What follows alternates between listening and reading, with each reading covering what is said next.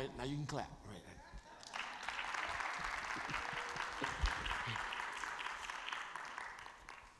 So, what I'm shocked about is how little of the body of Christ understands what I'm going to tell you this morning. I've been checking this out and not only speaking with pastors that I know across the country, I have this conversation with them, and usually the conversation goes about the same way.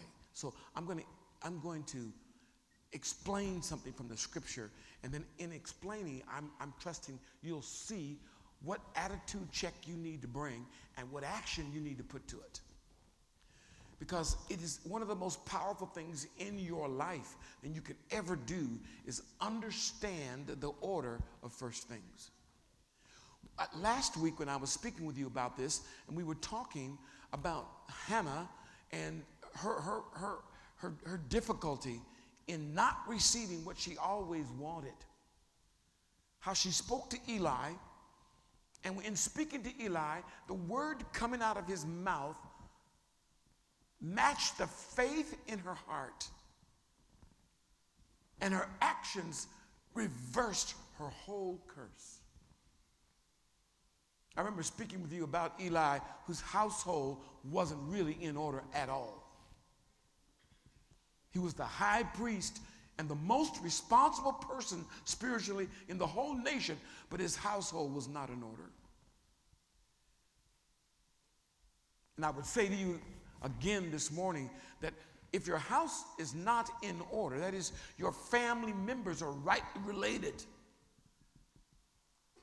that your family members are who they know who God is.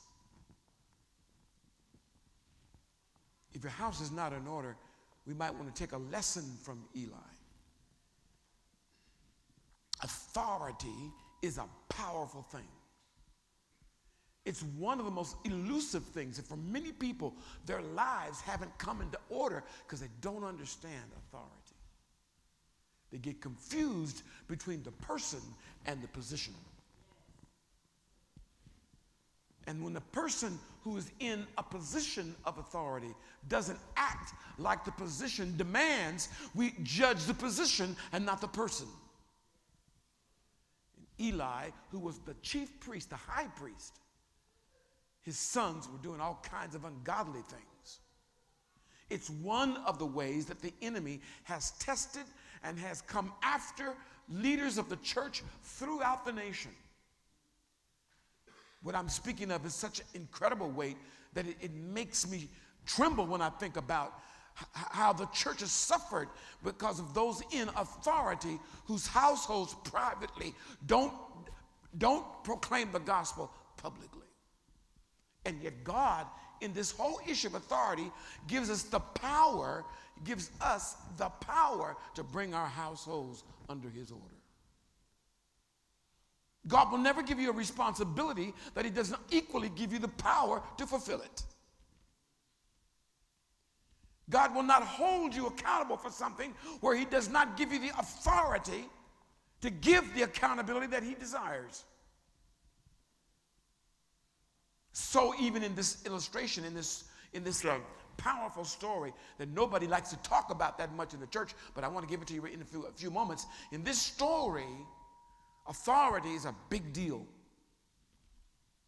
And Hannah believed God, and when Eli, though his character was not exemplary, his word to her, she believed. And the Bible said she straightened up her face She's been crying so long. You ever seen folks cry? When black folks cry for a long time, it leaves streams, leaves salt streams down their cheek. When they cry, and they, I mean, when they when they cry for long enough, you know the makeup start running. Anybody know what I'm talking about? Bob says she straightened up her face, she cleaned up her face, she got herself together, she went home, had a different attitude, and God blessed her and gave her what she desired. I mentioned that from last week because when God puts things in order and you follow that order, oh my God, everything shifts and changes in your life. But I want to show you something in the scripture concerning putting first things first. I want to instruct you, if I may, this morning. Look at, look at Genesis chapter 4. In Genesis chapter 4, in the first verse, it says, Now man, now the man had relations with his wife. I'm sorry, I laugh when I hear that word because Eddie Murphy made that word funny. Amen. Those of you who do watch movies, it's kind of. The, the, the man had relations with, with Eve, and she conceived and gave birth to Cain, and said, and, and she said, I got myself a man child with the help of the Lord. Do you see the help of the Lord? Amen. Because no matter what couples do, as in Hannah's case last week, no matter what they did, Elkanah and her husband, the Bible said she, the Lord had closed her womb. Pregnancy is something that is from God, even when the circumstances are not the best. Wow. Sexual relationships are from men, but conception is of God. So in this case, the Bible says Adam and, and the man with, with Eve, his wife, conceived, gave birth to Cain. I have gotten a man child with the help of the Lord. Again, she gave birth to his brother Abel. Do you see that? And Abel was a keeper of flocks. Note this, please. Abel was a keeper of flocks, but Cain was a tiller of the ground. Are you, are you with me? So it came about in the course of time that Cain brought an offering to the Lord of the, of the fruit of the ground. Do you see that? But Abel, on his part, also bought of the firstlings of his flock and of their fat portions, and the Lord had regard for Abel and his offering. Notice the Lord had regard. Much Jane didn't know. She did, Sister Jane didn't know what I was going to speak about today when she said, talked about that book of remembrance. God gave regard, writes down, has it recorded. The Bible says here, gives us two simple illustrations, but they're absolutely powerful. Check this out. And so it came about in the course of time. Cain offering is compared to Abel's offering. Do you see that, saints? But for Cain and for his offering, the Lord had no regard. I see it, but I'm not counting it. I'm sorry, are you all looking here with me? Are you looking with me? So Cain became very angry with his countenance, and his countenance fell. Then the Lord said to Cain, Why are you angry? Interesting question. And why are you angry? And why has why is your face toe up? Have you ever seen parents react to their children when their face is tore up? Why would a parent speak to his child when their face is tore up? I'm asking the question. Why would, a, why would a, a, parent be concerned about the attitude or the expression on your child's face? Or have we come to the place in America now when parents don't care what's the expressions on their face? If you are a parent, I promise you, and you're in public and your child's face is tore up, guess what? What do you say, mama, when your, when your baby's face tore up? Or maybe you don't do that. I, excuse me, I'm sorry. I'm, I'm, I'm reflecting from a generation that's two or three generations past, four generations past. I, am sorry, I forgot who I was talking to. I, I, grew up in a generation where my mama, um, if, you, if your face is tore up, do you know you can get a beating for a tore up face? Anybody know what, what generation I'm talking about? Some people say that's why your lips are fat right now because mama smacked it so often because you had it stuck out. But do you see that? The Bible says God asked Cain a question. What, why is your countenance fallen? Look at the next verse. If you do well, are you with me? If you do well, will not your countenance be lifted? And if you do not do well, sin is crouching at the door. And its desire is for you. But you, underline that in your Bible, you must master it. So, in, in my instruction this morning, I, I, wish you could see this and hear it and understand it, because in understanding it, you could do something different with your with your countenance, with your attitude, because you know your lip, your face reflect your heart. Hello, somebody. Tell your neighbor, say, the look on your face reflects what's going on inside of you, amen.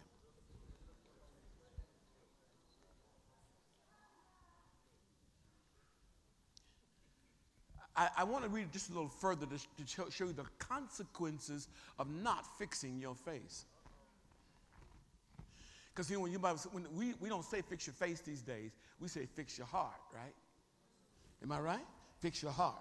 Because uh, out of the abundance of the heart, the, the mouth speaks and the face reflects. Are you there, saints? Some people have a difficulty in their communication because they, their look outside doesn't reflect what's going on on the inside. Somebody wrote a song like said, if you love him, notify, if you love me, notify your face. So I want to show you what happens when you don't get your countenance slashed, get your heart right. Are you still with me, saints?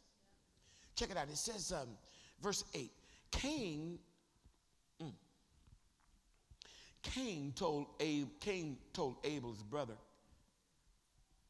and it came about when they were in the field that Cain rose up against Abel, his brother, and killed him. Then the Lord said to Cain, Where's your, where's your brother Abel? And he said, I, I don't know, Lord. Am I my brother's keeper? And he said, What have you done? How many know God doesn't ask you for information? And sometimes God has to ask us a question to re- make us answer the question so we will realize what we have done. Is it interesting that m- much of the pressure that comes in your life, many times it's God asking you that to answer a question? Many times the discomfort, not all the time, but many times the discomfort, the pressure, the conflict, many times is God asking you to answer a question for yourself so you will understand what's going on. The Bible says, What have you done? The voice of your brother's blood is crying out to me from the ground. For a few moments, consider the story and consider your attitude about your attitude about the, one of the most important things in your life from the very beginning of creation. You know, Genesis is actually the pattern for what God desired, has always desired. The very kingdom mandate of God to change the earth to look like what I want it to look like, to reflect the attitude I want it to reflect. I give you purpose and direction, Adam. You are, you are, you are created by me I have put within you what you need. Now I want you to take what's within you and I want you to change the environment. The Bible says the earth was void and without shape. God shaped it, created the heavens and the earth, gave it order, separated the water from the land, gave it stars by night and moon, and gave it sun by day. Everything in the air crawling on the earth and under the earth and in the sea God made in its own order and he established it with his authority. But none of it made any sense until he made Adam. And once he makes Adam, he gives purpose to Adam's life. He, he, he brings Adam and then he brings Eve and then they, they begin to procreate. But it's not just the procreation. God says, I want you to subdue everything. I want you to rule. I want you to be fruitful. I want you to multiply and fill the earth. And the Bible said, in the earth, that God had already put seed in the earth, but there was no man to cultivate it. So, what, you are, what you're looking at here is this continuing story of God fulfilling his purpose through Adam. And he gave Adam clear instruction what he was to do. And honestly, saints, whether you're talking about Genesis chapter 1 or you're talking about Matthew 28, really, the, what, what's called the mandate of dominion to take control, to change the environment, to make it the way I want it to be, is still, right now, every human being is still their purpose and their call from God. And Adam, I'm, I'm gonna, I want you to take this whole thing of seed time and harvest, use that to bring about an environment that I want that reflects me in the earth. You know, as I've taught so many times, and some of you have benefited thereby, the purpose of man and woman, man and woman, is to reflect the image of God and to bring that reflection in the earth. So our family, our households, our environment reflects God. And to do that, God knew that you and I needed a mechanism in order to bring that about. I want to tell you when your life is, is in disorder and when, when authority is not, is, is not recognized and when authority is spurned, when, when, when, when um, what God has set as his order is not acknowledged, you can't have anything else but chaos, no matter how beautiful it is. I was thinking about our apartment that we, our apartment was tore up. The condo was just, it was a mess. I mean a mess. Has anybody ever moved in their life? There's nothing worse than boxes everywhere. Something in me wants order. I want to know where everything is. I want to know every, I want a place for everything, everything in its place. It's just in my life. And, and, and when, when the Lord converted me, it was very different because in my bedroom, when we grew up, it was hell. Amen. I'm sorry that y'all don't understand that that you forgot how hellish your bedroom was, but, but it, it, it was horrible. Never, everything was everywhere. I wanted order in my life. And man, I tell you what, when the Lord converted me, I can't stand disorder. Is anybody like that? I can't, it just, it just bugs me to no end. You know, it might be broke, it might not be new, but at least it can be in order and clean. Amen. I just had a picture in my mind in our growing up, you know, I want to tell you something. God really brought a salvation to our lives. And many of you the same thing because it, everything not only was not, not only was it in disarray, it wasn't clean.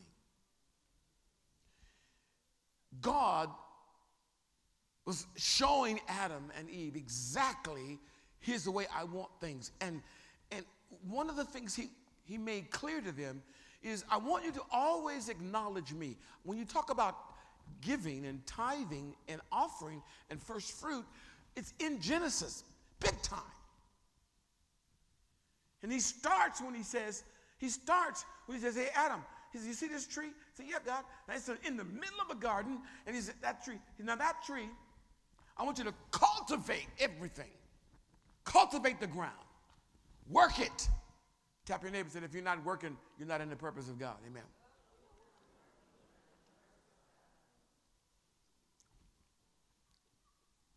Make this, book, make this garden grow. Years ago, I, I did a series on tending your garden. Make this garden grow. So God told Adam. But no, it, in the middle, there was this tree, but everything else was, we had no picture of things sprouting up from the ground because Adam had to cultivate that to do that.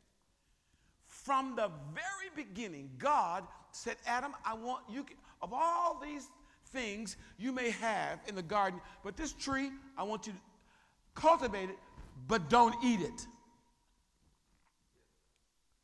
Make it grow, cultivate it, give it the right, the right environment, but of this tree, he says, I don't want you to eat from this fruit. The very principle of tithing is demonstrated in the garden. When God says to Adam, I want you, yes, yes, you can, anything else you, you grow, cultivate, and grow, you can eat of that. But this tree you don't eat of. That is the first principle of tithing. In other words, when you when you bring home this paycheck from your cultivating, your working, when you bring that home, there's a portion of it, God said, the first 10% of it, I don't want you to eat that.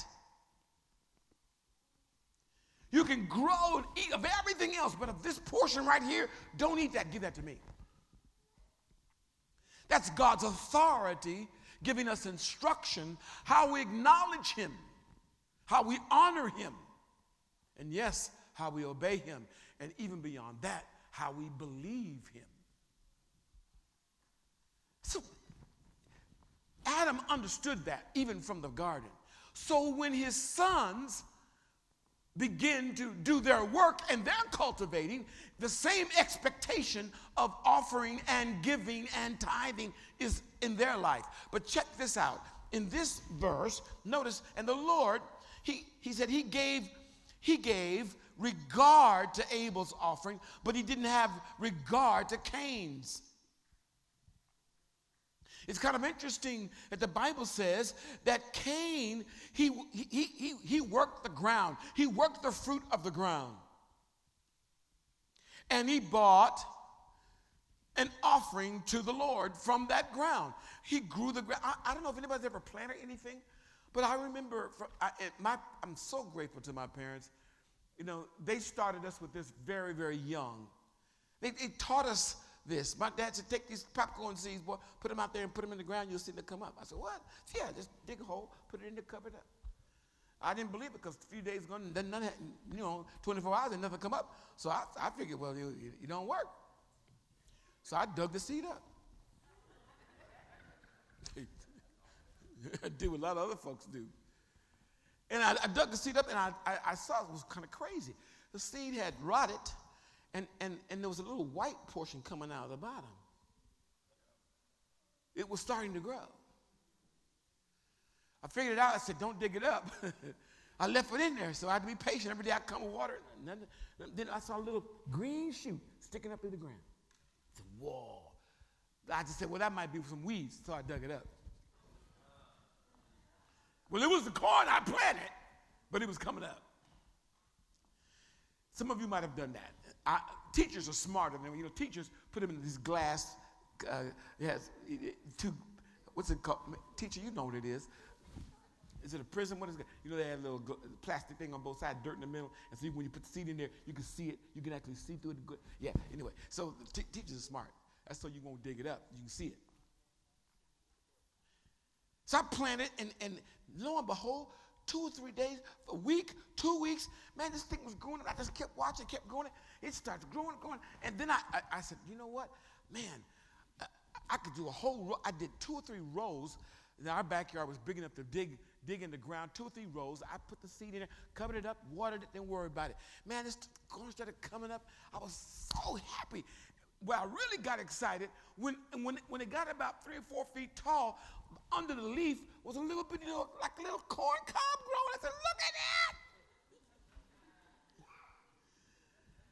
And every stalk where there was a leaf, underneath had little corn. I said, wow.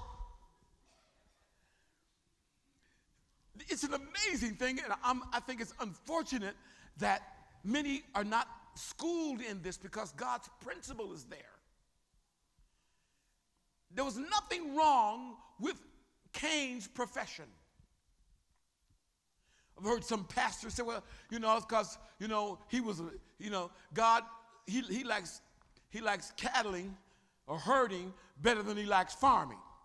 In this nation, we had wars over cattle, farmers and cattle. In fact, free grazing was the rule. Whenever your cattle went, they could free graze. But, but, but farmers had wars with cattlemen because the cattle come and eat all, all the vegetation. If you were a cattleman, you had a little higher status if you, were, you had cattle than if you were a farmer. And grew. How many of y'all know if you don't grow, if you don't grow, Lord, have mercy, vegetation, the cows ain't got nothing to eat. And neither will you.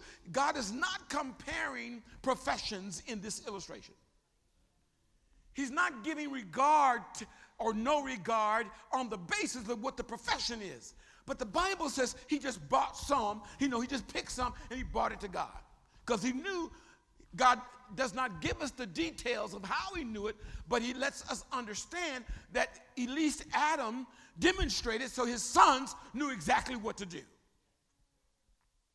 So Cain came and brought his offering to the Lord.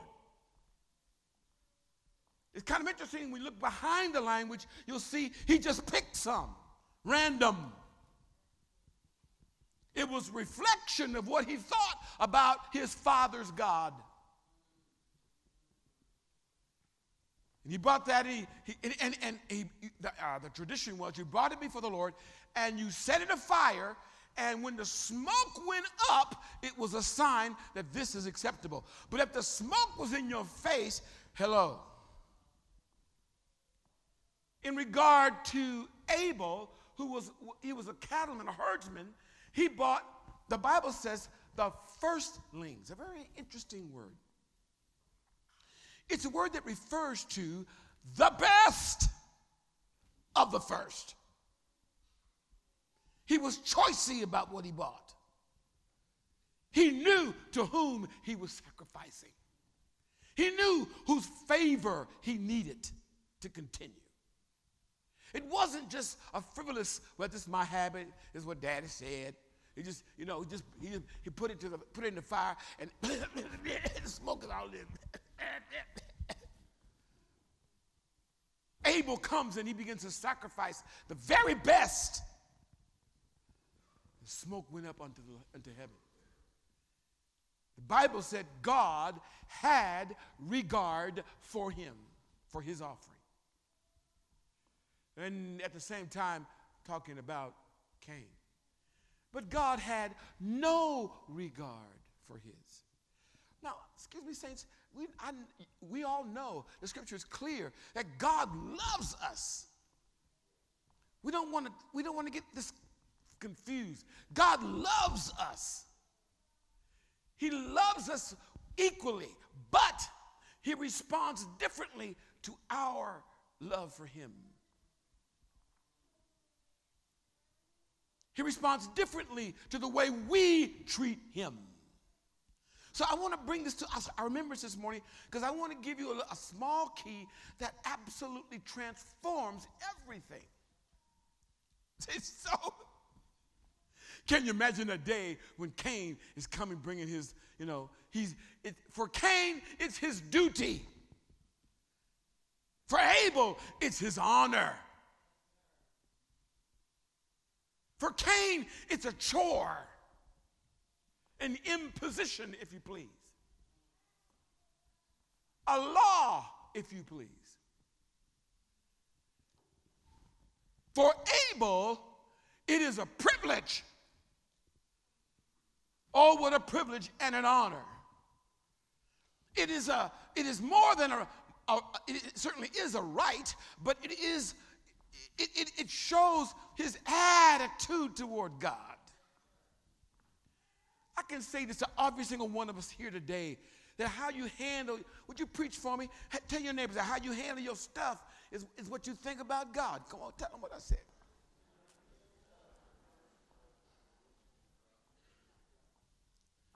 You know, mom and dad, God gives mom and dad the authority to teach their children how to handle their stuff. Am I talking to the right people here today? How your children handle their stuff is indicative of what they feel about you, sir, ma'am. But they have to be taught. Oh, Lord, have mercy. So the Bible says, right here, it says, But Cain, for his offering, he, that is God, capital H, had no regard. Doesn't mean I don't love you, it just means this is not what I'm looking for from you. I'm waiting for something from you. And when you bring what you have, I'm checking your heart. This is, this is consistent with Scripture all the way into the New Testament when you see Jesus looking at this woman who gives two mites into the offering.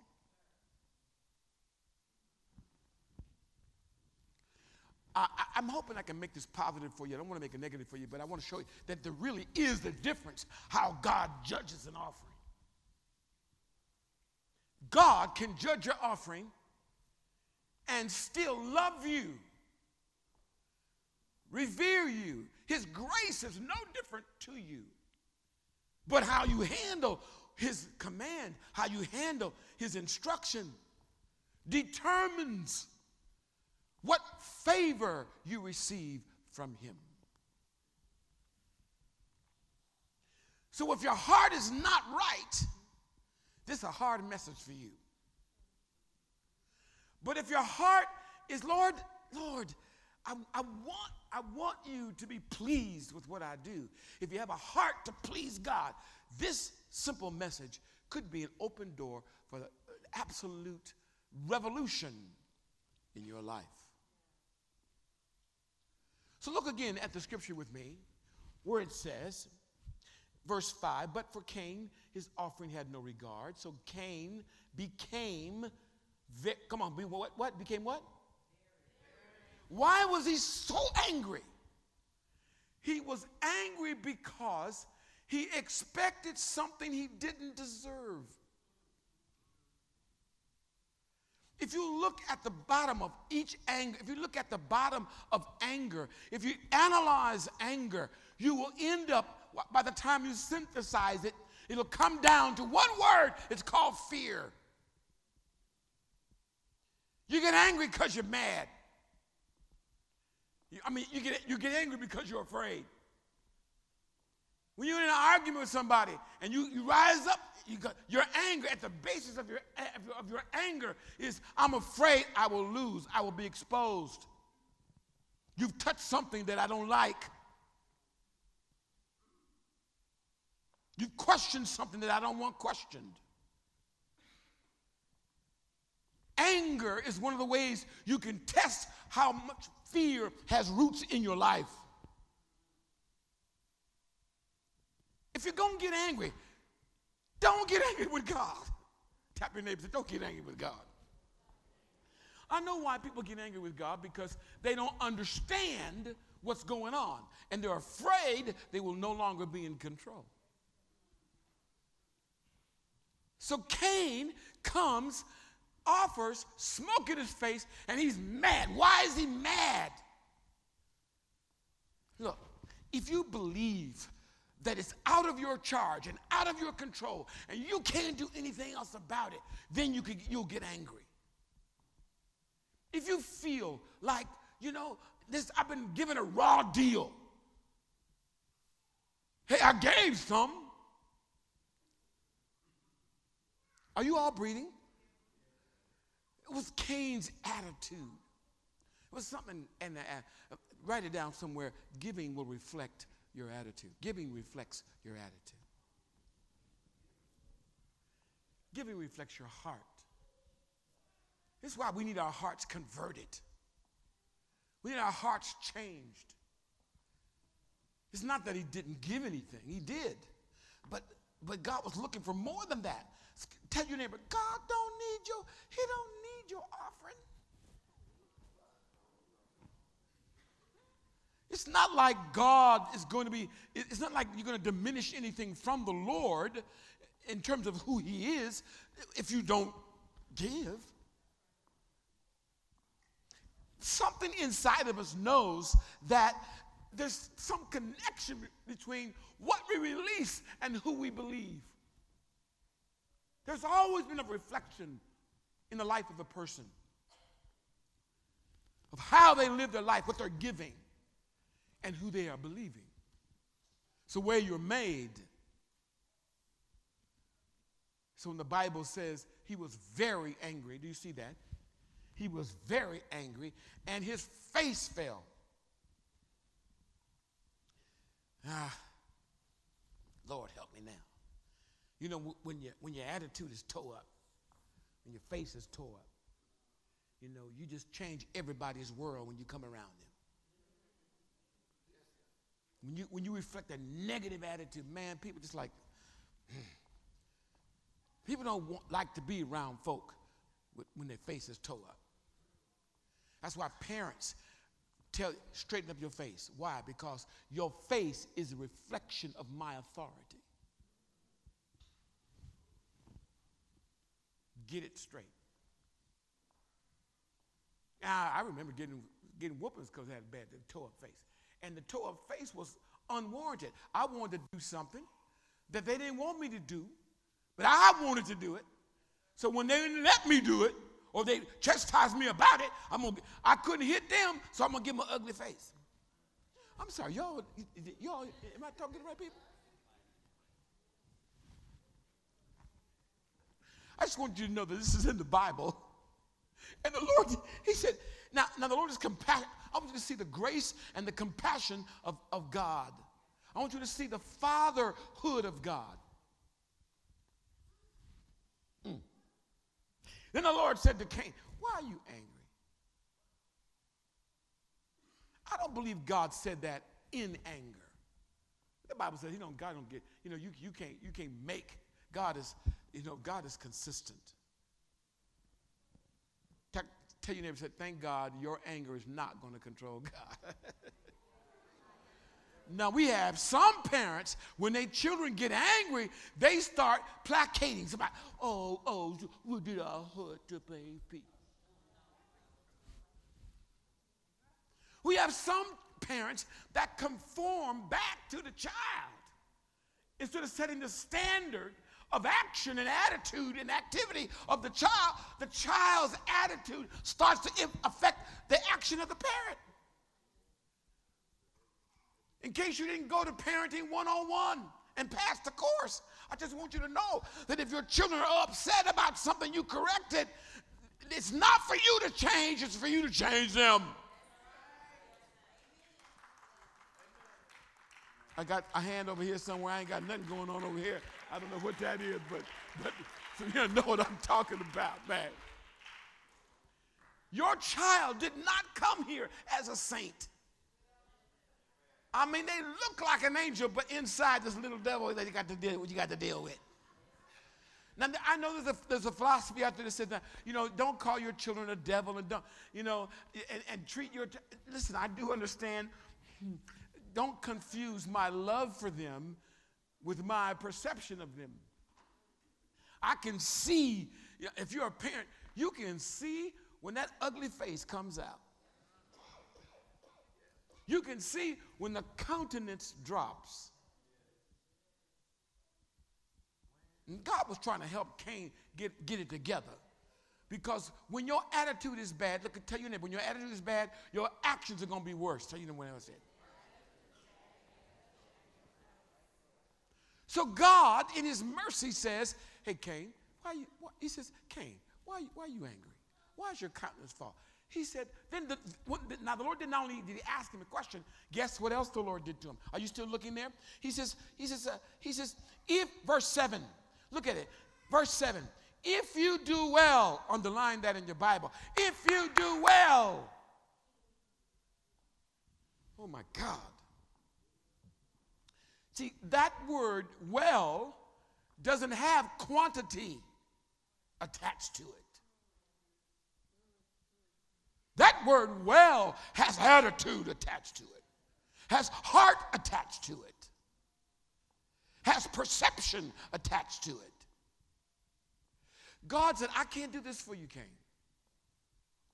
I'm not going to override my bounds in, of my creation. I'm giving you a will. That's why I said, if you do well, I'm giving you a will to make a decision.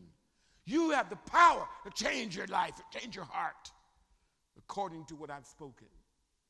If you do well, if you do well, man, if I ask that question, what is it? What is it God says at the? What is it? At, what is it that He says at the judgment? Well done, good and come on, come on, faithful servant. Well, God's asking him a really big question now and giving him some awesome insight. If you do well, see, inside of everybody's heart, you know what that is. You have the ability inside of you to determine your attitude. You can get a hold of it or you can let the negative come that comes to you get a hold of you. So God does something fundamental and absolutely incredible. If you do well, how does he put it? What does he say? If you do well, if you do well, if you do. Uh, give me the one before that. We, we, we killing them already. Go back, go back to the other one first. What does it say? Yeah. If you do well, what about it? See, you get excited when you do well because you automatically know if I do well, the God who is well is going to reward me well. You already know that. Tap your neighbor you already know. You already know. You just got to make a decision. God's dealing with something fundamental to, to, to human beings, fundamental to his creation that has fallen in sin. And he said, You know, if you do well, he says, I love it when the Lord says this because it's so gracious what God says to him. He said, Now, now, Cain, Cain, if you do right, your countenance is going to be up. Do you know how much God looks at attitude in the Bible? It'll blow your mind. Mm. And if you don't do well, talk to me, saints. If you don't do well, sin, come on, saints, is what? I did the, I did the research. You can do it too. Look at that little phrase right there where it says sin is crouching the door. It, the word is gargoyle.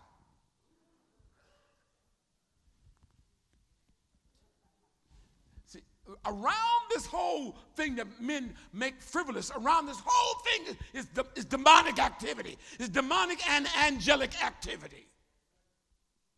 Demonic and angelic activity are, are trying to give expression through your attitude. When you don't do well with this and what God is asking from you, when you don't do well, Bible, the Bible said, okay, now, Cain, you got to get this right.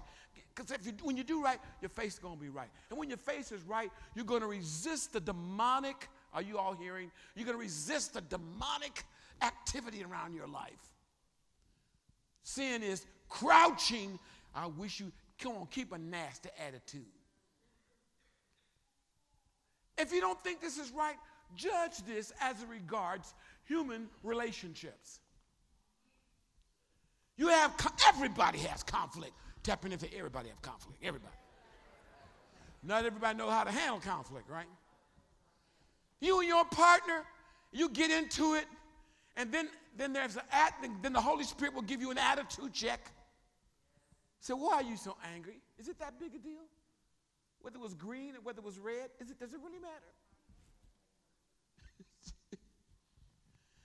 and when you and when you do well, that is when you forgive or you hear each other or you or you, you have an attitude. Let's settle. We know we know we've. Do you remember in the in the movie um, The Shack? Before he goes to the shack, and, and the mom is about to, t- to take off, they're going on a trip and, and they're having a real tough time because of a major loss in their life. And she looks at him because he's not handling it very well. His attitude is down. And, and, and she looks at him. The words she says to him are, are precious to me.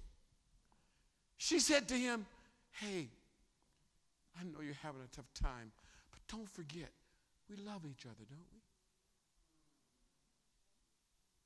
we? if you do well, but if you don't do well, I promise you there's activity that wants to enter your life. Many of us have at a conflict in our life, did not do well, and, and yes, negativity entered into our hearts. We didn't forgive. We weren't honest. We didn't say, God, I'm wrong. We didn't go to our brother, our sister. We didn't say, I'm wrong. I didn't do, I didn't do this right. I know I didn't do this right. We didn't put ourselves in a, a humbling position and say to each other, please forgive me for this. When you don't do that, guess what? Something's crouching at the door of your life. If you don't think this is real, you check how many people are suffering today, not because they don't have the ability to make money, because when, but, but they make money and they don't get their attitudes right, and they don't handle what God has blessed them with right, and, and they're, they're greedy and they're stingy. And they're all about me. I'm sorry, y'all hear today? God was going after something in Cain's life. And isn't it amazing that what God was trying to get right in Cain's heart had to do with the way and what he gave? Whew. So he goes on, I'll, I'll, bring this to a close. And, he says, he, he, he said, now, now, he said, now, look, I'm going to lift you, your, your countenance will be lifted up if you do well. Tap your neighbor and say, no matter what, do well.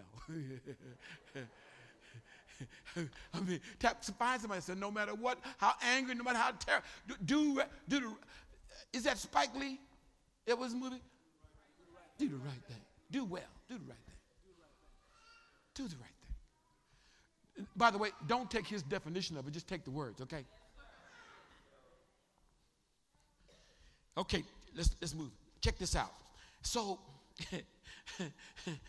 so Cain told, check this out.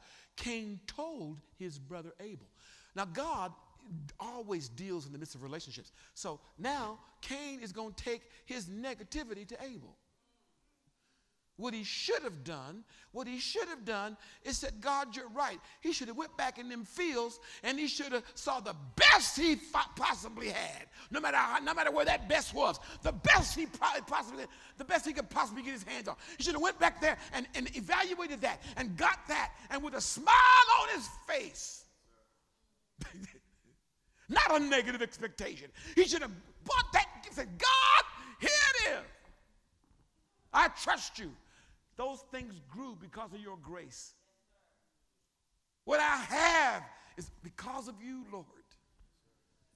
He should have taken that portion to the Lord and said, Lord, here it is. Man, the Bible's already told him what would happen. You're going to be happy because your countenance is going to be up because you know when you do well, you expect a blessing. Abel comes in, takes, looks at his crop, takes none that are deformed, had perfect in spot, the, the firstlings, the first things that were out of the crop. See, that was a prelude to what God said in Exodus the first belongs to me. God was already working that thing in the very first part of creation. That's why all of y'all that get hung up on tithes, because you don't understand, it's before the law ever was. It was an attitudinal thing that God knew if you don't get this right, not a whole lot of other things not going to get right in your life. If you don't get this right, you're going to open the door for a lot of negative things that are crouching, checking you out to see where they can enter your life. Man, the Bible said that Cain did that and it went up to God. It was pleasing to God. God accepted him. And Cain, he, in, his, in his rejection, by the way, it wasn't God rejecting Cain because, because God didn't like Cain. It was God setting a standard of what is acceptable. And when Cain didn't reach that standard, he rejected himself. I wish a whole lot of people could understand that. And, and then we see the Bible says he goes to his brother and, and, he tells Abel. Now, I don't know what the conversation was. The Bible doesn't tell us. But if I could Johnsonize it just a little bit, I think it might have went something like this. You can judge whether this might be scriptural or biblical or not. But I'll just put it to you this way. You know, the conversation, you know, I, um, you know, I, I had smoke in my face. You know, God didn't, he didn't like my offering. What was Cain going to say? What was Abel going to say? Well, you know, he, he, he accepted mine. He accepted mine. No reason why he wouldn't accept yours. How many times we have looked at our brother and our sister and their profitability and checked our own out and gotten angry? How many times have we played the sin of comparison?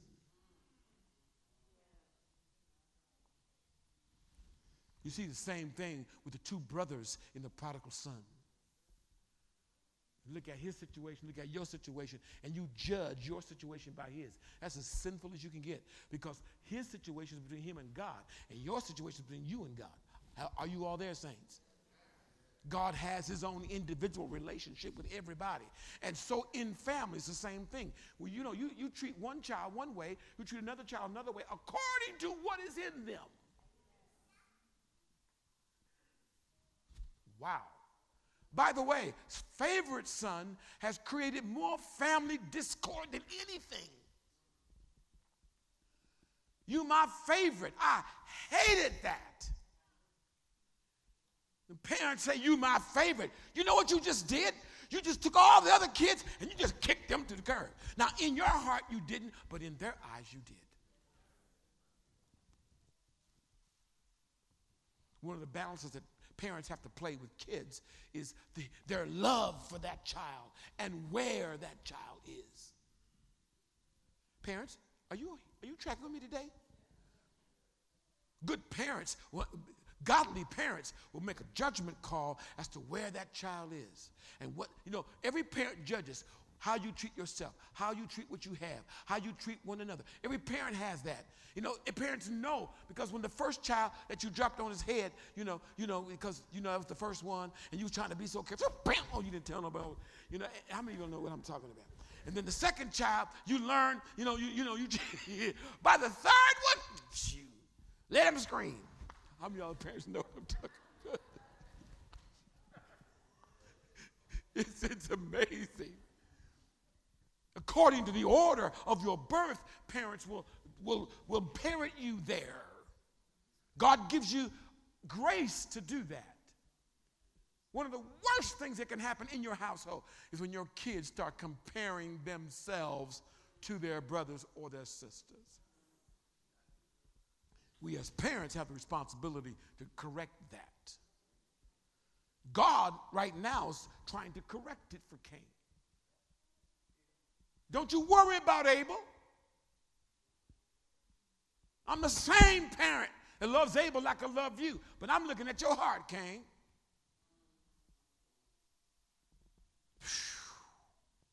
Got to go home. I got to go home. So he, here's what happens Cain, he's talking to Abel. Abel's like, hey, man, I don't have no beef with dad. I don't have no beef with mom. What? What? what? The Bible says that, Cain is so jealous for that. It came about when they were in the field. Cain rose up. You see that? Where it says rose up, it's comparable to crouching. Sin is crouching at the door. Why do you crouch? How, why does a tiger crouch? Because he's getting ready to spring or attack or rise up. You see it? And Cain, he doesn't resist it. So how does it, how does it come out in his life? He's, he rose up against his brother and he killed him. Then the Lord calls him to accountability. Cain, where's your brother? Ooh-wee. What you series you could preach on that. Tap in and say, Where is your brother?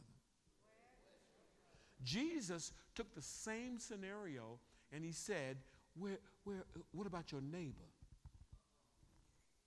And Jesus, in his parables, draws this analogy between your brother and your neighbors. Responsibility, God doesn't, He doesn't relieve you from it. So I, I want, I want you to see this. And when, when Cain did that, man, it, it wasn't that Cain couldn't be redeemed. Because look at, look at your neighbor. Blood redeems all of it. Blood redeems all of it. Did you know that by the blood of Jesus, he's still giving Cain, or those who are like Cain, an opportunity to repent? He's giving them an opportunity to be cleansed in their heart. So they'll not regard, they will not regard what they have more important than it really is and that they will not regard the fruit of their hands apart from the God that gave them fruitfulness. So I want to put it this way if the fruit of your life is not what you want it to be, you know, just what are you doing with the offering of that fruit? I don't want you to miss it in this season. Be mindful, be biblical. Get your countenance up. Don't come there. I know I got to do this. This is not law. This is relationship with God. If you love me, by the way, love is the only way you can truly keep the spirit of the law. Love is the only way you can really truly keep the commandments. God, God, God is, is the kind of God that, that wants this relationship with us that we're like this toward God, not like this. God loves, come on, a cheerful giver.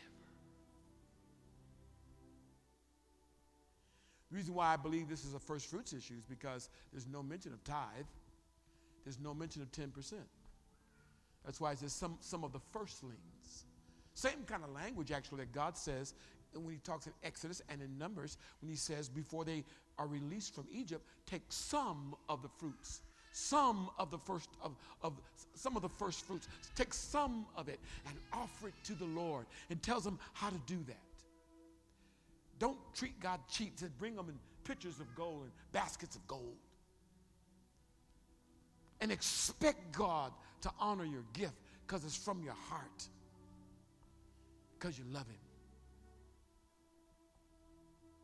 So we, we see blood spilled on the ground. Abel's blood is on the ground, crying out to God. I love my brother, can't believe he took my life. Cain, who's suffering with in my heart, I'm treating my stuff more important than God who gave me the stuff. So, what I'd like you to do, I'd like us to do this morning, is give consideration to this season that we have right now of offering to the Lord. When I talk about the firstborn of the families, I'm not trying to make the firstborn better than. You know, that which is first is not necessarily better it's just first. Your first child is not better than your second child. And if you had to choose which child do you sacrifice, you couldn't choose because of love. So God is judging simply priority, not quantity, not, not quality, pardon me. And I want you to keep that in mind when you're giving.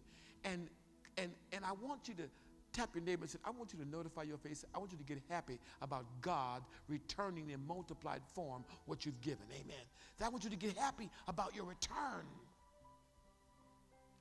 Instead of, instead of thinking about what I lost or what I don't have, it's almost evil to doubt God's fatherhood, which is demonstrated in his ability to provide. God's Fatherhood must never be in question in your life. And fatherhood is the ability to provide. That's why when you are pregnant, ma'am, and, and, that's why that's why God gets great gives grace over the sir because God wants to give him more ability to earn more because God is concerned about the care of your child. God is a father. He's just trying to get his kids straight. So today I want you to bow your heads. And I want you to consider that in your heart. And I trust without guilt, but rather with conviction. And understand that God gives favor and regard and record to the, the gift from your heart. This is the way God operates. So he said it this way For God so loved the world that he gave his only begotten Son. That whoever believes in him will not perish, but have everlasting life. It's that life, that blood that cries out for Cain. You know, the one who, who didn't have his heart right, who let anger overcome him. They got whole schools of anger management now. Even they recognize that you got to control your anger. And God said, Come on, do well, do well. I'll change it. Your, your countenance will change. Do well. And Father, I'm asking you in this hour that we are mindful of this season. Thank you for the anointing. Thank you, Lord, for a heart to give. And that in that giving, may our heart be reflected. Thank you, Lord, for those who, who have wrestled with this. Thank you for your grace upon us to extend, even during this time, this window, this door of grace. Lord, I praise you. Let, let the fruit be revealed as it brings forth a return. Anoint us as parents that we may, that we may steward this in our own households. I do thank you, Father, for this attitude that you've explained today. Thank you, Lord, for hearts in this house today who truly love you, who truly make it a concern, who give out of grace. I pray for those who have, have struggled, Lord. They've had that attitude of Cain. They look left and look right at their brother and their sister. They compare themselves. That wrong comparison. Lord, I pray that their hearts be turned toward you today. Would you anoint them, Lord? Let, Lord, give them the grace to do well. But let their praise and their countenance and their testimony reflect your mercy and goodness. I thank you for that, Father, today in the name of Jesus. All God's people said, Amen. Come on, put your hand.